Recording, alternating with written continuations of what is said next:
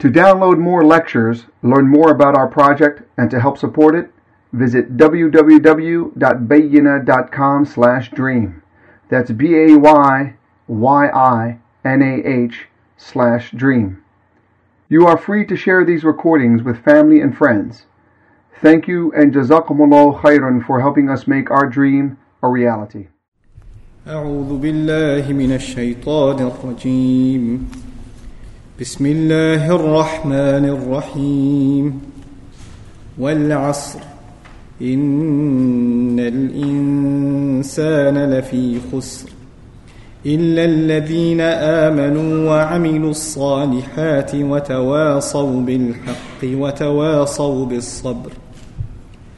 اللهم اجعلنا من الذين آمنوا وعملوا الصالحات وتواصوا بالحق وتواصوا بالصبر.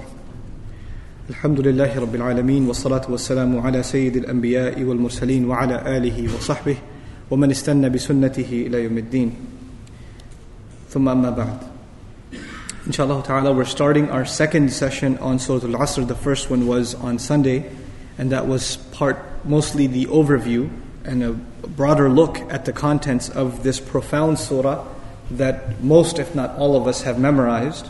It is made up of three ayat. It's one of the shortest surahs in the Quran, and something very, very commonly repeated and known. Inshallah ta'ala, today we're going to complete the overview and then move on to the word by word analysis and some commentary from great ulama of our history that have pondered upon this surah and written some great things in their tafsir in regards to it. The first thing we're going to talk about today is the fact that this is one of the surahs that belongs to a score of surahs that begin with oaths, a qasam. Allah Azza wa Jal takes an oath in many, many, many surahs. And in this series we have talked about this before. The benefit of the of Allah taking an oath how it's what rhetorical purpose does it have? What's the purpose of allah swearing? You know the, the rough translation if i was to say well asr i swear by time. That's a very coarse translation but still the point that's coming across is allah himself is taking an oath. He's swearing by something. What's the benefit of allah azza wa swearing? There are a few one of them is to acknowledge the grandeur the magnificent nature of something Whatever Allah swears by is something profound and magnificent. This is one opinion held by Mufassirun. This is certainly the case here, or part of the case here. Why? Because in many hadith, for example, لا تسب الدهر فإن الله هو الدهر. Very famous hadith, and, and other types, this type of hadith, they're found in Sahih Bukhari and Muslim. They're very, very common. Don't curse time because Allah Himself is ad-dahr. He is time. Allah describes Himself as the timeless, right? So don't curse time. So it's actually it has to do with you know divine attribution, time itself. So we're not supposed to say things like, "Oh man, that was a bad day," right?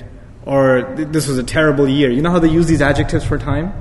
Uh, the, the very explicit words of the Messenger والسلام, forbidding us from doing that. So one way this has been understood is al-asr huwa dahr. Allah swore by time, asr, and the almost synonymous term to that is dahr, which also occurs in the Quran. So it's something that is magnificent. That's something that is profound, something that demands reflection. In other words, Allah is calling the human being's attention to reflect on the passage of time. That's one meaning. The second is that the, you know, we talked about the object of the oath and the subject of the oath, the muqsam bihi and muqsam alayhi, the Arabic terminology. What I mean by that, I'll repeat it very, very briefly. If I say to you, I swear by Allah, I didn't do that. I said this long sentence I swear by Allah, I didn't do that. The object of my oath is the word Allah. And the subject is what? I didn't do that. Right? So there's the object and the subject. In this surah, there's also the object of the oath, wal asr. What's the object? Al asr. What's the subject? Innal insana lafi khusr. Allah, Allah says He swears by time or by the passage of time, and then he declares that all human beings are immersed in a state of loss. So there's the object being time, and the subject being the loss of the human being. When this happens, typically in the Quran and also in ancient Arabic rhetoric, the object is actually a proof of the subject. That's one of the ways it's understood. That the object is a proof of the subject. It's a dalil for the subject. In other words, if you say human beings are in loss, and somebody says, What's your proof? Well, in this surah, what's the number one proof that human beings are in loss? That the human beings are immersed in bankruptcy? Time itself is proof. What is the one thing human beings are losing all the time? Time. Right? Where this is an asset we can never keep. We can never hold on to this hour, this minute, this second. It is leaving us and it will continue to leave us. It is not something you can store and use later on. It is something that, and by, and by the way, we have lost a lot of time already. There, you know, you look back in your life and you say, there are so many opportunities I could have taken advantage of and I didn't. I could have used my time better, but I didn't. I had this opportunity and that opportunity, but I didn't make the most of my time. So there's this regret about time that has already passed away. And you should use that regret to transform the way you're going to use your time in the future. But essentially, Allah has tied two things together. The idea of thinking about human loss and associated with the, he associated that with the passage of time. So one is the proof of the other. Another way it's al-asr is understood is it's not just, and we'll see this later on, and as is commented in Ash-Shafi, is that uh, Asr is also, it refers to the, the life of nations. The zaman, the, the duration of the life of an entire nation. You know how entire nations rise and then they fall? Right? So when Allah uses the word Asr, it doesn't just refer to the passage of a time of a day, only, or the life of one person, but the life of an entire nation. And these rises and falls of nations themselves are proof that human beings are in loss. History itself becomes a proof that human beings are in loss. And that's captured by Allah saying, "Wal asr innal insana lafi. Then you go further and we find that the, this is the second and very important concept in as far as the relationship between muqsam bihi and muqsam alayhi is that the oath, that the object of the oath is a is a witness for the subject of the oath. This is different now. We said two things. The object is a proof of the subject, that's one thing. The second is the object is a witness for the subject. In other words, Allah calls a witness against this subject. In other how we understand that now in Surah Al-Asr is Allah is bringing time as a witness to something. What's the, what is what is time supposed to witness? That no doubt human beings are immersed in loss. What does that mean? That means many, many, many human beings. And uh, as we study the, the exact commentary of the Mufassirun, this will become more clear. But to make it very brief and simple right now, for now at least, is the following. You and I, we, you know, and humanity at large, they run after things. We run after things that, that are actually distractions from our real purpose in life. That should remind you of a surah we studied, the one before this. Al-Hakum at-takathur. It deluded you. The, the want of more, the mutually shared urge to get more and more. It, it distracted you from your real purpose. Most humanity is distracted running after the wrong thing. They're running after the wrong thing. Now, are we the first people to run after wealth? Or to run after a house? Or to run after getting married to a beautiful woman? Or this or that? Whatever it may be. Are we the first to run after these things? Or were there people before that ran after these things too? They were. And people ran after them thinking that they are going to have success. When they get them, they will have success.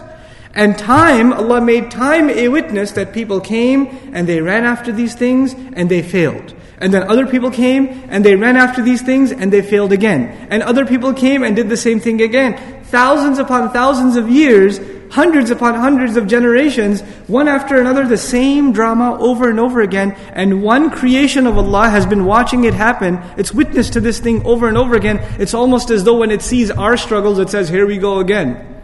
Here's another one. So, in other words, time is a witness to the tragedy of human life, the tragedy of the human's aspira- human being's aspirations headed in the wrong direction. So, time is being brought as a witness against us, or a witness to the tragedy of the human being. And finally, the word al-asr, just from, when we get into linguistic analysis, again, this will become more clear. We're still in the overview right now. And in the overview, one of the meanings of asr is time that is running out. Or the last ebb of time, the last portion of time. Even salat al-asr is the last part of the day. Right? When time's running out. And classically speaking, asr was the time in ancient society, especially in Arab society, when the merchant and the traveler, they're always in a hurry.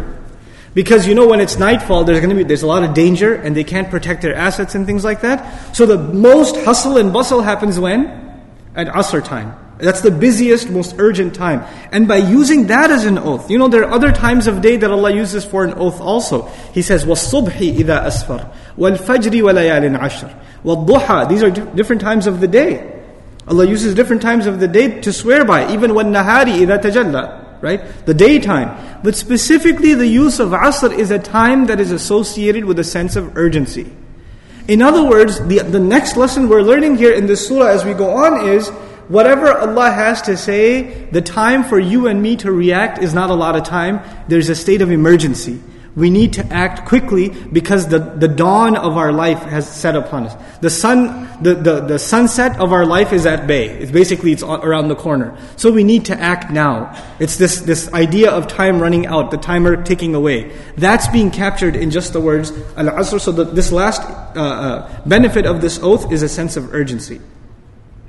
And one, one alim, he compared, uh, Mufti Muhammad Shafi among others, compared the struggle of the human being that is depicted in Surah Al-Asr to the one who is trying to sell ice. In ancient, ancient times, they didn't have freezers and stuff like that, right? So the ice vendor, he doesn't have a lot of time, and it's melting away. And he has to make use of these sales and get the product out to the customer in a certain time, and if that time goes away, then all of that effort is gone to waste. All, so he's this, he has this sense of urgency to accomplish what he needs to accomplish. The other part of the overview, inshallah, we'll talk about more about the middle ayah later on, but about the last ayah, one thing for now. Commonly, it, the, the last ayah of Surah Al-Asr is understood as having four components. Of course, it's very easy to see that. إِلَّا الَّذِينَ آمَنُوا, number one, وَعَمِلُوا الصَّالِحَاتِ, number two, وَتَوَاصَوْا بِالْحَقِّ, number three, and وَتَوَاصَوْا بِالصَّبْرِ, Number four, four conditions. The first condition being those who believe, those who act righteously or do righteous deeds. The third being they enjoin to the best of their ability and to, to uh, counsel one another with truth and then also doing the same with perseverance. These are the four conditions that are mentioned. but one of the things we're going to learn today as part of the overview is that these four things are actually one, one thing. They seem like they are four things, but they are lazim wa malzum. They are necessarily connected to each other. They are actually inseparable. And actually, all of the rest is the fruit of the first Iman. The first thing that's mentioned is Iman. And then there are three other things mentioned. But what we're going to learn is if one really has Iman, then the next three things are naturally bound to happen. They are bound to happen. And if those things don't happen, guess what's missing? Iman. So if one wants to check if they really have Iman or not, they can check by the minimal standard of Iman set by Surah Al-Asr, what are the consequences of Iman? What happens right after Iman? Amilu salihat, tawasi bil haq, tawasi bil sabr. If those things aren't happening, then there's something missing in Iman. And by the way, all of these four are connected in a profound way. Even if you take the second case, Amilu salihat. What is after Amilu salihat? They act righteously. They enjoin the truth. They don't keep the good to themselves. Now they're enjoying the truth, of which I'm using the, the cliche translation. The idea of is to get the truth to others, tell others to do good too. In other words, if you are truly doing good, it is impossible for you to keep it to yourself. It's impossible. A necessary consequence of that will be you will have to share it with others. That is part of goodness. And then when you do enjoy the truth to others, you will get people that respond to you, and you will get people who hate what you have to say. And when you get people who hate what you have to say, you will necessarily need to develop what? Sabr.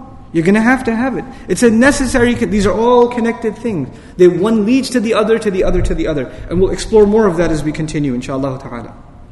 This is actually why this surah opens up in most explicit detail these fruits of iman that usually in the Quran are mentioned in one or two terms. Sometimes Allah says alladhina amanu. Alladhina amanu. That's enough. Because really the rest is what? Fruits of iman, right? So if you understand iman properly, then the rest is understood. Sometimes he elaborates it a little more and says alladhina amanu wa amilus salihat. He'll t- say two things. But in this surah, he doesn't say two things, he says four things.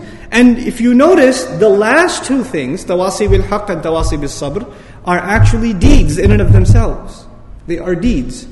And so, amilu salihat is a deed, amal. And tawasi bil haqq and tawasi bil sabr are also a'mal, amalain. They're both actions too. In other words, what we're learning here is Allah highlighted the two actions. This is what I mentioned last time also. Allah is highlighting the two actions that get overlooked by people when they think about good deeds. The actions that they don't t- tend to think about when they think about doing good deeds are the ones that are explicitly highlighted so we understand this is the bare minimum of good deeds that you need to accomplish. That is tawasi bil haq and tawasi bil sabr included in the discussion. Now, I want to share with you um, a scenario. And I, I, I, really benefited from this scenario as my teacher, Dr. Abdul Sami, in one darsi explained it. I also heard Dr. Israr Ahmed talk about it in detail. Uh, very, very, I found it very beneficial. And we're going to look at the lessons of Surah Al-Asr before we get into the tafsir of the surah itself from an overview, even from the point of view of a non-Muslim. We'll look at some of the lessons and the logical co- cohesion of the surah from the point of view of, the non, of a non-Muslim. Whenever you are brought a problem, a dispute, some issue in life, any decent human being, what is the first thing they will do? The first thing they will do, no matter what dispute is brought to them, is they would, they would demand and they would make efforts to get to the facts of the case. The first thing is to get the facts right, to get to the truth itself. You wouldn't just take it at face value, you would explore it. And the more serious the problem, the more serious your inquiry into getting to the truth. You would, you would have to exhaust yourself in getting to the facts of the matter. Okay. This is the, the very least requirement of not a believer, but of decency. A decent human being, a decent judge. You know, they would have to, maybe, for example, there's a dispute in your family. You know, there's a couple of members of your family that are fighting and they brought the issue to you. At the, you know, indecently, what you would do is you don't like one of your cousins, you like the other one, so you pass judgment against the one you don't like. But what does judgment or justice or decency require? That you look at the facts of the case. Okay. Now that you discover the truth, you actually, it's not enough that you found the truth, you have to now stand by that truth. You have to make a judgment, you have to take action in accordance with the truth that you found. It is possible that you find the truth, and when you find it, you don't like what you found. And when you don't like what you found, your actions do not, don't represent your findings. So what you believe to be true isn't being reflected in your actions. What do we call that? Hypocrisy. That's nifaq, that's hypocrisy. But if you find something to be true, then it is part of human decency to stick to it, live by it, execute it, implement it, and that is the next necessary consequence. Now, that's one thing that you, you internalize it for yourself that this is injustice and I'm not going to do it. I've discovered that this is a wrong act, I will not commit it. I will discover that this is what I must do and I will do it. Now, when you see other people doing wrong, then you know the, the society in which we live, we have the MYOB policy, mind your own business policy, right? This is not the policy of the prophets. This is not the policy of the believers. In other words, if the prophets were to mind their own business, then salah and dhikr of Allah would be it. That would be it. You have Surah Al-Muzammil, the messenger is being told, sallallahu alayhi wa sallam, قُمِ اللَّيْلَ إِلَّا قَلِيلًا نِصْفَهُ أَوْ انْقُصْ مِنْهُ قَلِيلًا أَوْ زِدْ, أو زد عَلَيْهِ وَرَتِّلِ الْقُرْآنَ تَرْتِيلًا Recite the Qur'an. Remember Allah. That's for himself. But then there's another surah, right? There's Muzammil and what else? مُدَّثِرْ يَا أَيُّهَا الْمُدَّثِرْ قُمْ فَأَنذِرْ وَرَبَّكَ فَكَبِّرْ Go rise and warn. Warn who? Others. Tell them what you're doing is wrong. Now, if you find something to be wrong, and when you see a wrong happening, it is human decency to say that you should at least speak out against it. And say, you guys shouldn't do that. Now, let me give you a, a, really, a real life scenario. You know that others people, other people's property should not be damaged. Right? People have the right that their property should be respected. You're walking down the street and a couple of kids are playing baseball in the street and they're hitting the ball really hard and it's hitting other people's cars. Right? Now you know the truth already. The truth is they shouldn't be doing that. You wouldn't do that yourself, so you've done a good thing for yourself. You're not a criminal. Fine. But is that enough? Is that enough that you just walk by and you, the thought comes to your mind, maybe I should tell these guys this isn't a good thing. Maybe I should tell them they don't have a right to do that to other people. Maybe I should stand up for justice. But when you want to stand up for justice like that, you know some other thoughts come in your mind that stop you from doing that. What comes in your mind? And these guys might get together and beat me up. I might become the baseball, right? Instead of bashing the car, they might bash me up. So I better keep my mouth shut if I know what's good for me. I, I know it, I'm, it's wrong, I shouldn't do it, but I don't have the guts to tell them not to do it. You understand? I know it's right, I must do it, I don't have the guts to tell somebody else, I don't know if you should do that. At, le- at the very least to tell them. If you can't enforce it, at least to tell them. Now the thing is, a decent human being, a courageous human being, doesn't just stop themselves from doing wrong. What else do they do?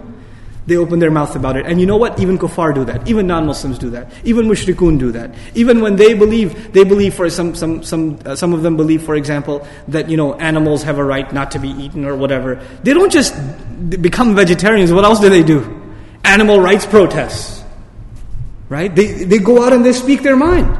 First, they convince themselves of something, then they implement it on themselves, and then what do they do? They go out there and stand up for it. They'll even take a beating for it, might get sprayed in the face for it.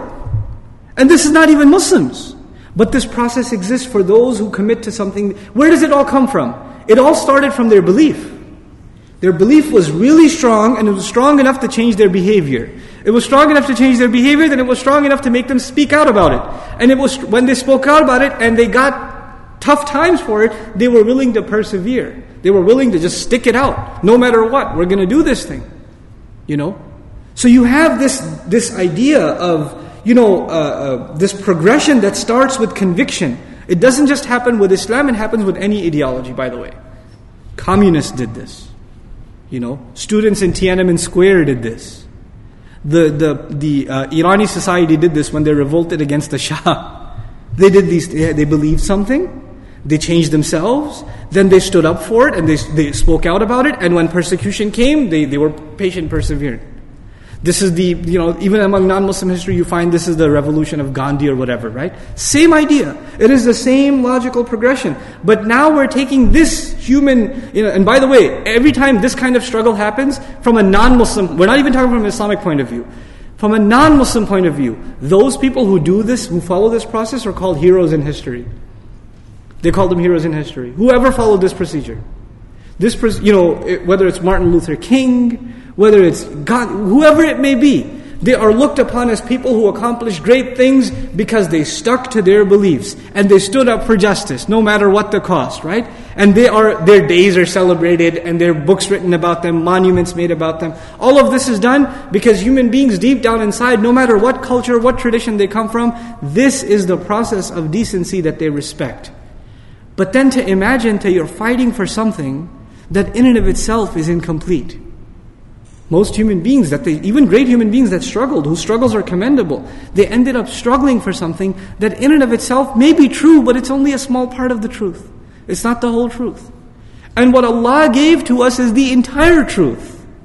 So if they are willing to be convinced of something that is a small part of the truth, can you imagine a comparison between any of those activists and a believer? How much more convinced they, the believer should be? And if they are willing to change themselves, how much more willing should a believer be to change himself? And if they are willing to speak out about it, how much more willing should a believer be? And if they are willing to stand up against oppression and still stick to their beliefs and stand up for them and speak the truth no matter what the cost, how much more of a right does Allah have on the believer? Sometimes the kuffar become, man, they can stand like that and compete in sabr. This is why Allah says to us at the end of Surah Ali Imran, He says, Ya ayyuha alladhina amanu, isbiru, wasabiru, warabitu, wattaqullah. Those of you who claim to believe, have perseverance, then compete in perseverance. Meaning your enemies also have sabr. They have beliefs, and they act out on those beliefs, and no matter how hard it gets, we must persevere. We must move forward. They have this idea. You should compete with them in sabr and remain consistent. وَرَابِطُوا وَاتَّقُوا اللَّهِ And you have something they don't have. Your taqwa will give you strength. They don't have taqwa. They will not give them strength. You will be able to beat them in this competition of sabr and perseverance. Subhanallah. So, this, is, this was the overview that I wanted to share with you before we got into the tafsir of the surah itself. Now we begin with ta'ala. First we begin with the ayah wal asr. We already talked about the oath and its benefits, so we'll look at some of the opinions of the Salaf, including the Sahaba. We begin with Ibn Abbas radiallahu ta'ala anhu. He says it refers to the ages, meaning different uh, ages of different nations and the decades and centuries that have passed in human existence. In other words, when we said Allah is talking about all of human history as proof that human beings are in loss, even today, that's what Ibn Abbas ta'ala is saying in a nutshell. Ibn Kisan says Al-Asr refers to the night and the day. In other words, the human being should look at the nightfall and the daybreak and say, I am in loss. His, his, the state of emergency should be awakened every time the believer sees nightfall and every time he sees or she sees daybreak. Subhanallah. So we know it's easy to say, they said this and you move on. But when they said that, what is the consequence of that? What happens to our understanding of Quran and the way we look at the night and the day and the way we think about time? These are transformational things. You know, sometimes you find the Salaf, they have, their tafsir is one word, two words. Oh, whole ayah, their tafsir is one word. But if you think about that word, man, you realize how deep these people are, subhanAllah. They say a lot by saying a little. It takes us a lot more to say a little, but they say a little, but they end up saying a lot in that in those few words. They have these this, this eloquence to them. Then, uh, similar, Hassan al-Basri says this is from late day to sunset. This is the span from late, meaning begin, beginning of Asr all the way to sunset, which is what I told you in ancient times. This was the time when there's a lot of hustle and bustle and emergency. Also, it illustrates the end of an era, meaning a day is like an era, it's the end of an era. So, what that implies as far as the human being is concerned is know that your life is basically on the verge of death.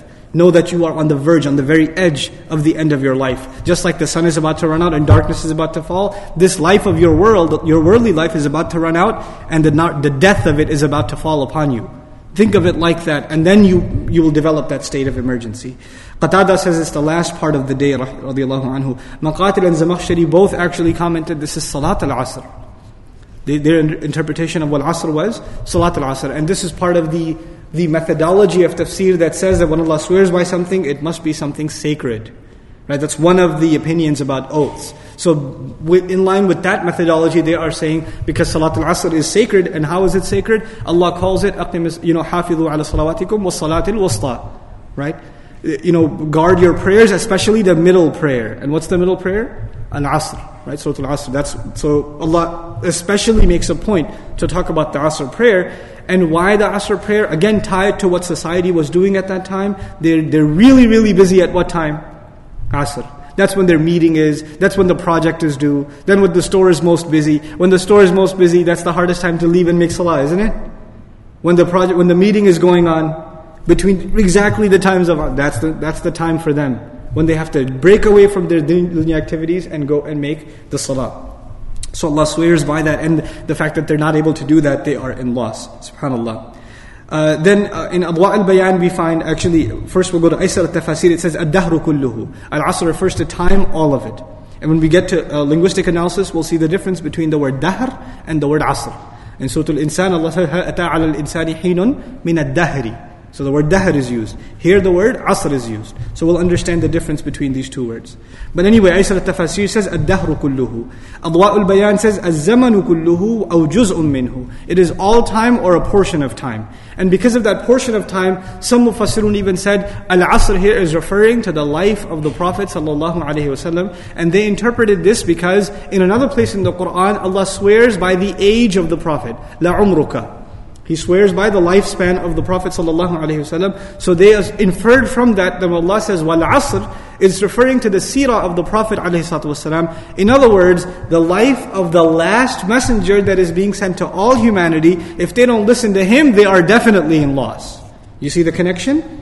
because this is the dawn of, or this is the, pretty much the sunset of the life of this world. This is the last messenger. This is one of the greatest signs of the end of this world, is the coming of the final messenger. And his life in and of itself is the biggest proof that human beings are headed for tremendous loss. So that's how they understood the word al-asr also.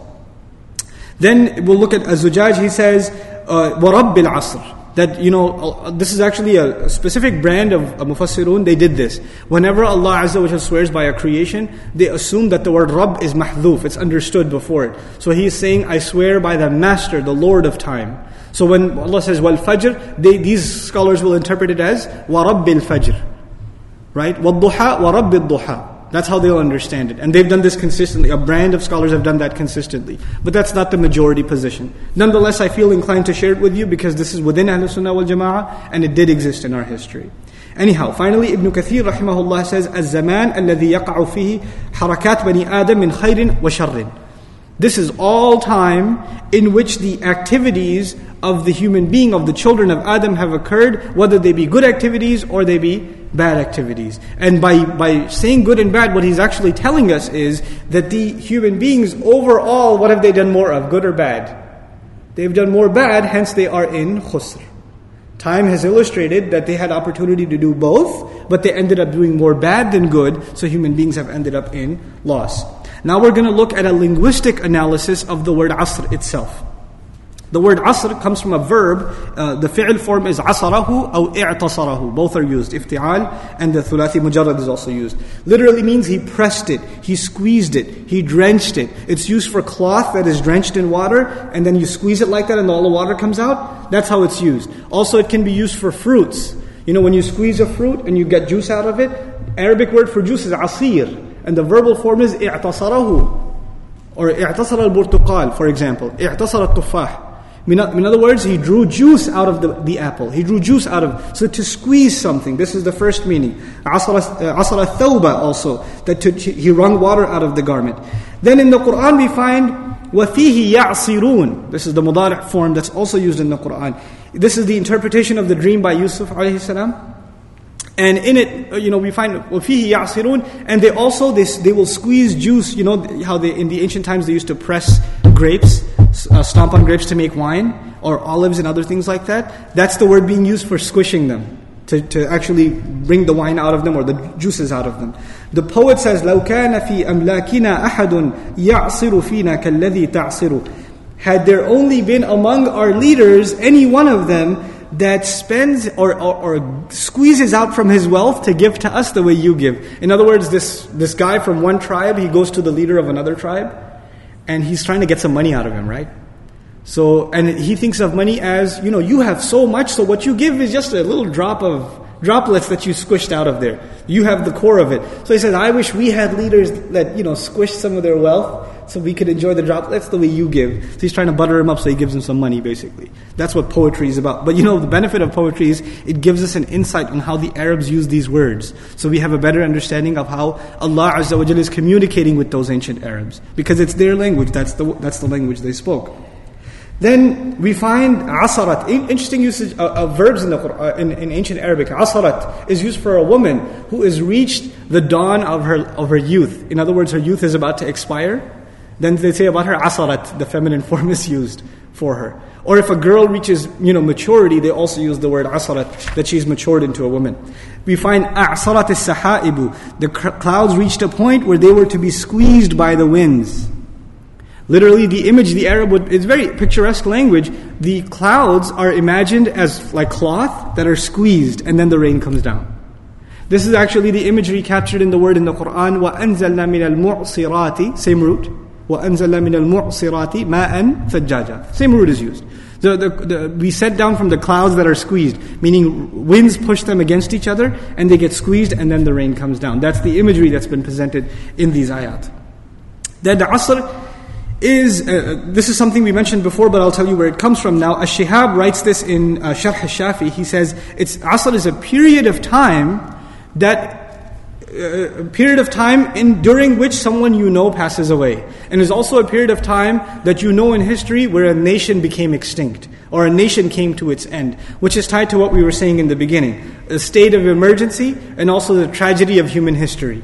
That's the two themes that are connected in the meaning of uh, Asr. Then finally, a couple more. Ma fa'altuhu asran. It, you know, when you say ma fa'altuhu asran, it means I didn't do it at the time I was supposed to do it. So asr is used as the time you are supposed to do something. By understanding that implication of asr, what we're learning in wal asr in al insan lafi khusr is human beings are in loss, and the time to change the way they are supposed to do it is right now. This is the time to change immediately. That's one of the benefits of asr in that word. Then ja'u walakin lam yaji' li'asr. Similar meaning. He came but not at the time he was supposed to come. Or they came but not at the time that they were supposed to come. This, these are the meanings of just the word asr. We are being asked to reflect on time that is dripping away from all of us. We can get lost in the technicalities and the grammatical analysis and the quotes of the mufassirun, but let's think about how this applies to us. You and I have 24 hours in a day. How many of them are gone in sleep? How many of them are gone in work? How many of them are put into efforts for, to build our savings, dunya savings, pay the bills? But how much of it is being prepared for, so we can pay our bills in the akhirah? How much of it is going so that we can actually be ready to stand before Allah Azza wa Jal for that audit? There's the audit in tax season, then there's the ultimate audit that's coming in which we all have to stand for every single thing that we've done. These, you know, if I, I, say this all the time, one of the benefits of this surah and using the word asr, because it's part of a day, is Allah is making us imagine our entire life as though it is how many? One day. That it's one day. If you can transform how you spend one day, basically you have transformed your life. Because you know, you know this already. Many of you work full time or are students full time or, you know, uh, do you take care of the home full time? A lot of your days are exactly the same. There's a lot of routine. It's the same exact thing over and over and over again. So if you can bring a change to one part of your day, you've actually transformed one part of your entire life. You've transformed an entire part of your life. And that the time to make that change is running out. And my personal advice to you, this is not part of tafsir, just personal advice, we make changes to ourselves in Ramadan. We make those changes. We make changes for Eid. We make changes or you know break from our schedule on special occasions, at the death of a family member. You know, we make changes on the, the, these kinds of special at the birth of a child, etc., etc. But then we go back to the routine. We go back to our old ways. Why do we go back to our old ways? Because we don't see the sense of urgency. You see, you don't say, man, I used to go to work at on time at nine o'clock. And I was doing that for a while, but then I just, you know, got lazy and, you know, now I go at 10 o'clock, 11 o'clock. You won't do that because you know you're going to get fired. You know there's a sense of urgency, you have to be there. And the fact that you have convinced yourself that there's an absolute sense of urgency, you have no choice but to be there on time every day. You have no choice in the matter. It automatically made your consistency easy for you. It didn't make it hard anymore. You just have to do it. You don't think twice about it. Somebody says to you, How do you do it, man? I just got to do it. I don't think about it. I just do it. That's it. Now, if we really, really believed, like we believe our, we will lose our job when we don't show up on time, right? If we really, really believed that we are heading for loss, and there are certain behaviors that need to enter into our life, like the regularity of salah, for example, like the abandonment of vain activity, for example. If we were really convinced that not changing our behavior will lead us to loss, like the loss of a job, right? Like, you know, nobody's going to be late for their immigration appointment. They're going to be there two hours early. Right? They're going to prepare the night. They have Qiyam al-Layl the night before because it's at 6 a.m. so they won't go to sleep. They'll be there early because they are convinced this has to do with, if they don't do this, they will be in loss. If we are truly convinced this will lead to loss, then changing one day, rather changing your whole life becomes very easy. But when does it become easy? When there is belief. Which is why when Allah talked about khusr, what's the first exception He mentioned? Those who what? They believe. There's not just casually, oh, those who believe, yeah, I'm included. No, no, no. This is not the kind of belief we're talking about here. This is real, deep conviction that what I am doing is directly connected to my success, directly connected to my failure. I better change my ways. I better get my act together. This is, this is just in the word al-asr itself. Just in the word, how it's being squeezed and drenched away, and I don't have time. The students, those of you that are students here, you have an assignment due, and you forgot to do it. There's time running out right? The kind of urgency you will see in a student, the kind of urgency to study for the exam before the final, the kind of urgency you will see for an accountant in tax season, the kind of urgency you will see, for example, if you're late to work, the kind of behavior you will have at home, things will be upside down. You better not be late. You're going to turn the whole house up. Nothing matters at that time. You won't care about breakfast or this or that or the other. You will go because there's a sense of urgency. You are convinced you will be in trouble if you don't do it. You're absolutely convinced. We have to compare that conviction to our conviction in, in terms of our deen. And our conviction, you know, if your boss says to you, I swear to you, you are in trouble.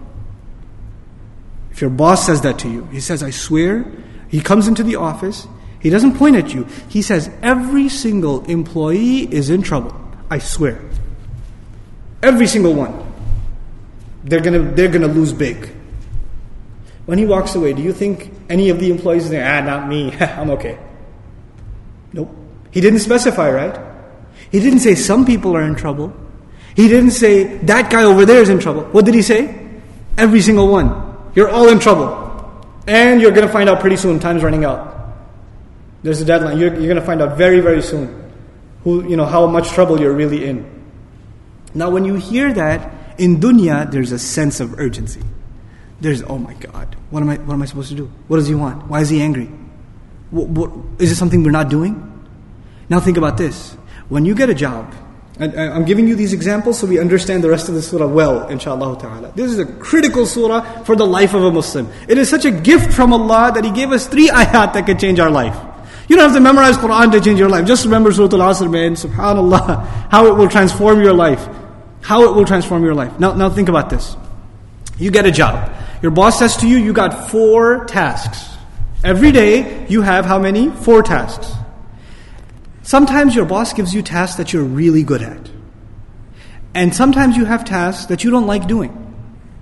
But because this is your job, how many tasks do you have to do?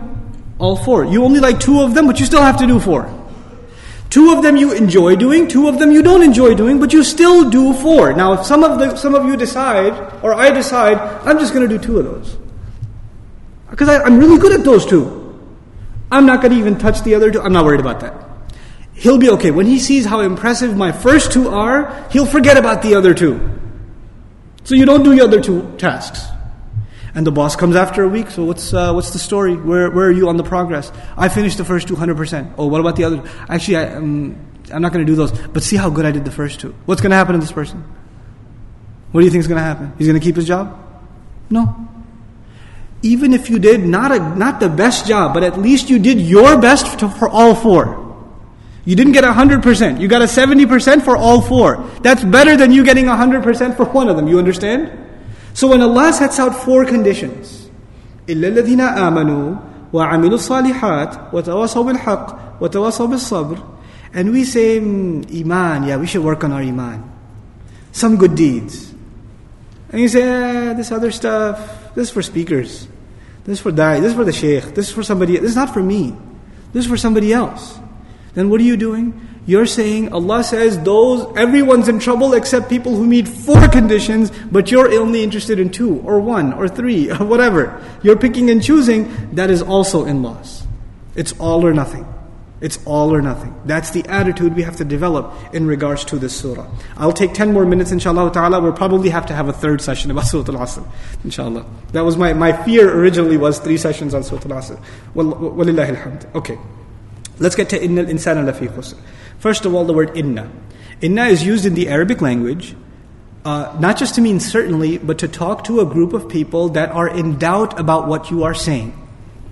By using the word inna in inna al-insana lafi khusr, we are already learning that most human beings, when they hear this, guess what? They don't believe it. They don't believe it's that, it's that bad. It can't be that bad, bro. That's a pretty depressing lecture you gave. It can't be that bad. And Allah is making sure you understand for sure this is the case. Inna. Rhetorically, it's used izalat shak. It is used to remove doubt. And by saying that, I say the doubt already exists. The doubt already exists. And you would think this is talking to al-kafir. Some mufassirun said, al-insan ay al-kafir. But then other mufassirun came with even stronger dalil against that. Why? Because al-istithna at the end, illa, with the exception. Because Allah put exception, it's all humanity. If it was al-kafir, then there wouldn't be an exception to the kafir. Kafir is kafir. But because it's illa at the end, this is referring to each and every single human being. Now let's look at the word insan quickly. The word insan, we've talked about this before because it's come up many times in different surahs. In, the word insan comes from different roots, it's argued. One of them is nisyan, forgetfulness. And part of that is the human being can be reminded that he's in really, really deep trouble, but what happens soon after? Forgets. You hear a khutbah, you get reminded, you remember, and you say, Man, seriously, I gotta get my act together. And then you, by the time you get to the car in the parking lot of the masjid, you've already forgotten. Insan. Human beings, Allah gave him a covenant before he even came to this earth. Alastu bi rabbikum? Qalu bala shahidna in Surah Al-A'raf. He said, am I not your master? We said, yes, of course you are. We bear witness. We bore witness to Allah that He's our master when we came to this earth. Guess what happened? We forgot. We forgot. We forget the seriousness of saying La ilaha illallah. We forget the power of saying Muhammadur Rasulullah sallallahu alayhi wasallam. We forget. So the word insan, as opposed to al-fard, the individual, an-nafs, the person. There are different words that are alternatives. Al-bashar, the, the, you know people, an-nas. But al-insan here, Two benefits of it. One, to allude to our forgetfulness. And two, the word insan is individual, it's called ism lil jins. The benefit of knowing that is, this word includes two things. It includes all categories, meaning all human beings, and at the same time it's singular. And here we have to learn something. This is the last thing we'll share for today, inshallah ta'ala. Just a little bit about the word insan. Is the concept of the diffusion of responsibility. This is a concept in psychology. It's called diffusion of responsibility. All of you are here. Uh, let, let, me give you a classroom example or a home example. My kids are at home. I have five kids, alhamdulillah. They're, they're home, they're running around. As I'm leaving the, the house, I say to them, Be good, and I close the door. I just say, Be good. Are they going to be good? No. This is what you call diffusion of responsibility. But if I open the door and I say, Husna, don't bother your sister. Waliya, don't draw on the wall. Huda, don't yell. Ahmad, go to sleep. If I specify, then are they going to be more responsible? Yes. If I say generally, then what happens? It must be talking about someone else. I'm already good. You understand? The teacher says in the classroom, the, the kids are making lots of noise. The teacher says, Be quiet, everyone. Does it work? But the teacher takes one student and makes an example out of them. Everybody's making noise. This is, by the way, for teachers, this is a good tip. Okay, everybody's making noise. You single out one student. Kareem, you want to keep talking? Just one. Guess what's going to happen to everybody else? Everybody chills out. Why? You specify. There's no more diffusion of responsibility. It, it didn't get di- you know divided up. And a lot of times when people are given a responsibility, they start assuming, yeah, it's important, but there's always someone else who can do it. Right? Yeah, there's trouble. You know, the, te- the teacher walks in, you know, you guys are in big trouble. The teacher says, you guys are in big trouble. Not that scary. I pick on Kareem again. Kareem, you don't know how much trouble you're in. Is that far more scarier for Kareem? It is, isn't it? Now to say, inna nasa lafi khusr, people are in trouble, people are in loss, that's one thing. Inna insana, each and every single individual, forgetful human being is immersed in a state of loss. So when the human being hears this ayah, who is he to think about? Himself. Forget everybody else. Forget, forget everybody else. It's just, I am in trouble. I shouldn't think about anybody else right now. I should only be thinking about myself. When it comes to our salvation, being saved on the day of judgment, there is no charity. On that day, the mother doesn't care about the child. The mother doesn't care about the child. With the exception of Rasulullah sallallahu alayhi wasallam, the people, the, the prophets alayhi wasallam are saying, we can't make shifa for you, shifa for you. Go someone else. I have no, nothing to give you. That is the day when brother is running from brother. Best friends are no longer best friends. وَتَقَطَّعَتْ بِهِمُ الْأَسْبَابِ يَوْمَ يَفَرُّ الْمَرْءُ مِنْ أَخِيهِ وَأُمِّهِ وَأَبِيهِ On that day, you love your family so much, and by the way, we sometimes out of love of people, we do really bad things. Right? We do really, really bad things. And those same people, the, the person who's about to be thrown in hellfire on the day of judgment, he says, وَمَنْ فِي الْأَرْضِ جَمِيعًا ثُمَّ يُنْجِيهِ He says to Allah Azza wa Jal, لَوْ يَفْتَدِي مِنْ عَذَابِ يَوْمِئِذٍ بِبَنِيهِ وَصَاحِبَتِهِ وَأَخِيهِ Can I be saved from the punishment in exchange for my son? Can you throw my son, my baby? Can you throw him in hell instead of me? That's what the guy will say. And my wife, and my brother, and my mother, wa ummi, wa abihi, wa fasilati, and his extended family. Wa man fil ardi jami'an. He will look at all humanity and say, Oh Allah, you're about to throw me. Why don't you take all of them instead? All of them. Just let me, let me be saved. Thumma yunjihi, then he should be saved. SubhanAllah. That is the state of affairs. Now think about that. Uh, this day, on that day you'll forget everyone. So what we're learning here is this is the time to forget everyone first. You should be concerned about them second. Who should you be concerned about first? Yourself. I say this with all sincerity and goodwill at heart to the parents of Muslim children. We are so worried about our children, we're not too worried about ourselves. Ah, my kids gotta go to an Islamic school. We gotta make sure that they're in a good environment. What about your good environment? Why are you watching that, that stuff? Why are you talking like that? Why are you cheating in business? Why aren't you getting up for salah? We, we remember those we love, and we forget who? Our own selves. Subhanallah. Can you talk to this? Can you talk to that? You know, they'll come to the sheikh, the imam. Can you talk to my, my kids? They need some advice. You don't need advice? Really? Because I will think if you messed up in raising your kid, the first person who needs advice is you. What happened all these years? Where have you been? Where's the, where's the parent been who's supposed to do his job? SubhanAllah. So, inna insan bringing responsibility to ourselves, the state of emergency, the fact that we are not safe from loss. We're not even discussing loss yet. That's later on in the ayah. We're just at inna insan.